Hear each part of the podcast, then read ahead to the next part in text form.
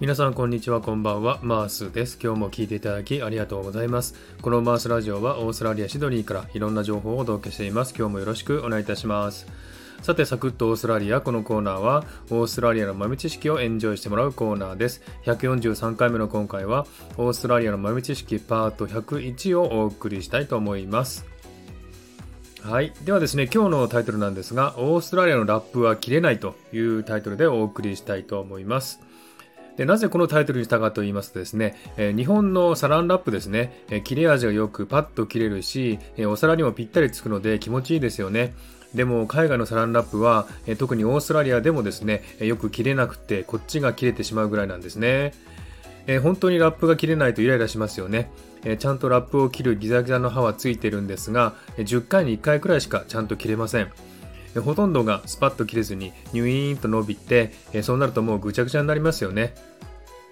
えー、どうして日本のサランラップはあんなによく切れるのか不思議なぐらいですね。えー、多分日本のサランラップとオーストラリアのラップでは、えー、日本の方が質が良いような気がします。えー、ただ業務用の大きな機械のラップは、えー、自動でパッと切れるものや、刃のついた赤いタブがついていて、それを手でさーっと引くと、えー、綺麗に切れるものがあったりします。えー、またですね、えー、クリングラップディスペンサーというものがやっていてですね、えー、ラップだけを箱から出して、えー、このプラスチック製のケースに入れ、えー、ラップを通して、えー、カッターをスライドすれば簡単に切れる商品もあります。えー、そして少し前から、えー、オーストラリアでは、えー、ビーエコラップというラップが話題になっているようです。えー、これは蜜蝋とホホバオイルと木の樹脂などの天然素材で作られ、デザインもいろいろあり、天然素材をよく使うオーストラリア人の人はよく使っているようですね。これは繰り返し使えるラップであり、オーストラリアのサンシャインコーストの森の中で生活するディバイン夫妻が考え出したものです。あらゆる形にフィットし、程よい粘着性がありますが、熱に弱いので電子レンジで使うことはできないそうです。興味のある方はリンクを貼っておきますので行ってみてくださいね。さて、サランラップという言葉は海外でも通じるでしょうか。調べたところ、アメリカにもサランラップという商品があるので通じるようですが、イギリス、オーストラリア、ニュージーランドでは通じないようです。では何と言ったらいいか分かりますか？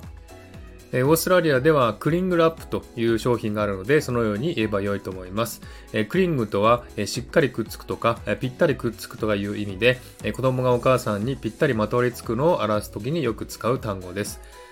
その他にはですね、プラスティックラップとかですね、フードラップなどというのが良いかと思いますね。えちなみに日本で有名なクレラップとサランラップの名前の由来なんですが、えクレラップはクレハの製品なので分かりやすいですね。で、サランラップはですね、アメリカのフィルム製造メーカーに勤めていたあるに組の夫婦が、会社で作っていたフィルムを用いて食べ物を包んでピクニックに行ったところ、これが人気となり商品となったそうですね。そのふたりの奥さんの名前がサラとアンだったので、サランラップとなったそうですね。面白いですね。そして全く関係ないですが、サランとは韓国語で言うと愛という意味で、サランヘヨってよく言いますね。このサランですね。まあ発音は全然違うんですけどね。はい、こんな感じで今日はですね、サランラップについてお話しました。いかがでしたでしょうか。はい、では今日はこれで終わりにしたいと思います。今日も聞いていただきありがとうございました。ハートボタンポチッとしてもらえたら嬉しいです。ではまた次回お会いしましょう。チェアーズ。